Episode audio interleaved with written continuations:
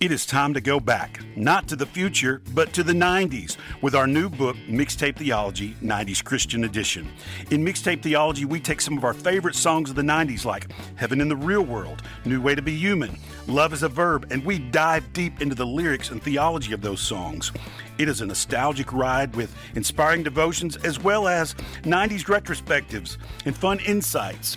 Michael Tait of DC Talk of the Newsboys says that you better get ready to rock out and be inspired to the core. Michael W. Smith calls it a great read.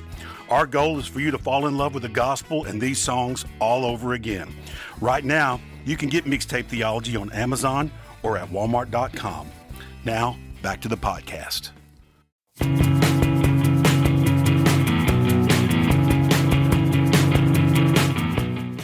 Hi, welcome to Mixtape Theology. I'm Dr. Ashley Mofield. And I'm Rachel Cash. Each month, we pick a different 90s CCM song and discuss the biblical truths and concepts behind it. And this month, we're picking a song from a group of California surfer dudes, and um, and I already feel a hundred percent more rad just thinking about it. Well, you got a long way to go. Yeah. So. Sorry. So, so what's our song this month going to be? It's New Way to Be Human. Oh, by Switchfoot. What's the question that we're going to be answering this week, Rachel? Well, we're going to be answering the question what is the new way to be human? And actually, we're going to be answering a couple more questions.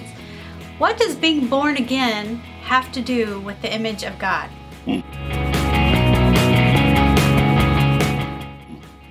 All right. Well, um, you know, don't let those guys, their cool persona, fool you. Um, and when I listened to this song for the first time in years, I was shocked at how deep it is. Um, because, uh, you know, you looked at it and I was surprised at the depth in it and the theology that would be fruitful and just really good for us to talk about. Absolutely. So, being born again might sound out there, but it's actually a really good thing. Have you seen that show, Naked and Afraid? Uh, a couple times I kind of accidentally passed over it. It's not on network TV, is it? No. So, um, anyway, it's the show where people get dropped off willingly, I might add, in some very remote places, and they have to survive for 21 days, and all that they have is like a little bag and a tool. They don't even have their clothes. so, at the end of the 21 days, for those that make it, they do like a before and an after shot. And their picture before and their picture after are very different. I bet they look stanky. look stinky, smell stinky. They are stinky. Um, so they're all they they come back and they're full of sores and they're sick and they've lost all this weight. They're just really super gross. So that's kind of how I imagine that we look at our point of rescue when Jesus comes to get us.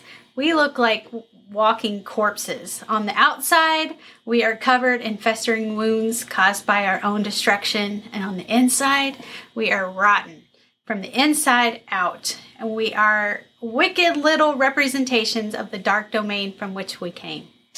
Ooh, I feel like I need hand sanitizer after all that. Right. Um, thank God that we get to be born again. Exactly. Yeah. So, um, what are we being born again as? Well, um, let's set the record straight. We aren't being born again into an angel or some disembodied heavenly being or even a superhero version of ourselves. No, here's the surprising part. We are born again as humans, specifically the humans we were always meant to be.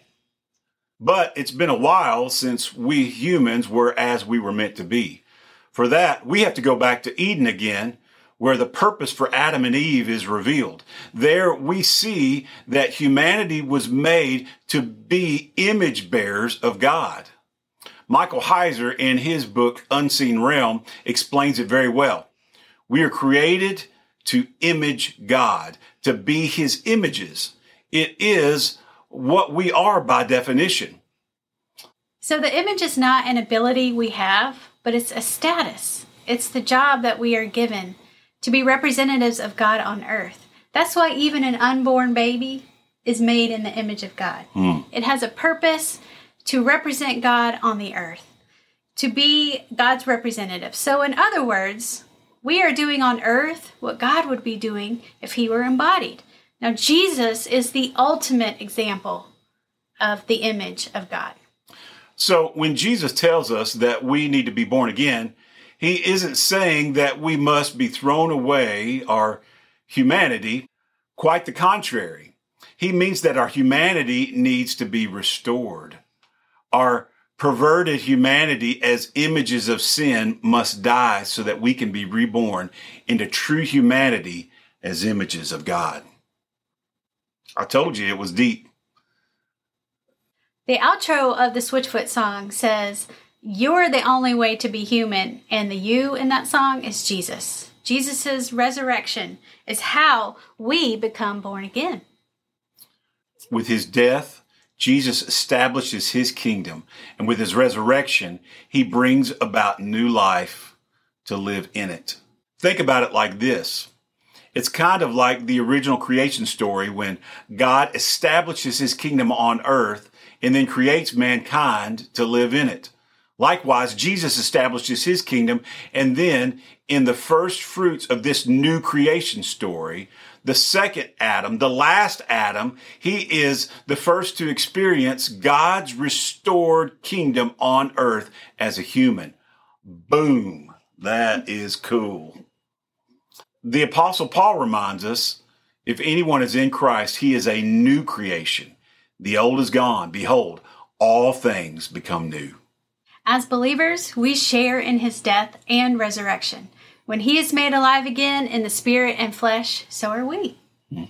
This is what it means to be born again, to share in the death and new eternal life of Jesus. Our shared resurrection in Christ allows us to be to be reborn, to live in such a way that we weren't able to live when we were slaves to sin. If you have been baptized, the one that baptized you might have said a biblical phrase that reminded you and the audience of what is taking place uh, when we put our trust in Jesus, buried with Christ in baptism and raised to walk in the newness of life. There it is, the death and resurrection. And Jesus makes it all possible. When we enter his kingdom born again, we are now free and alive to glorify our King and as his image bearers. It is the only way to be human.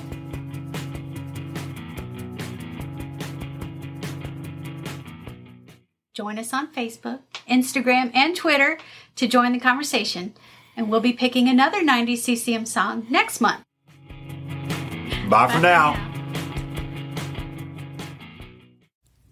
The Mixtape Theology Podcast is part of the NRT Podcast Network. Find more Christian music related podcasts at newreleasetoday.com.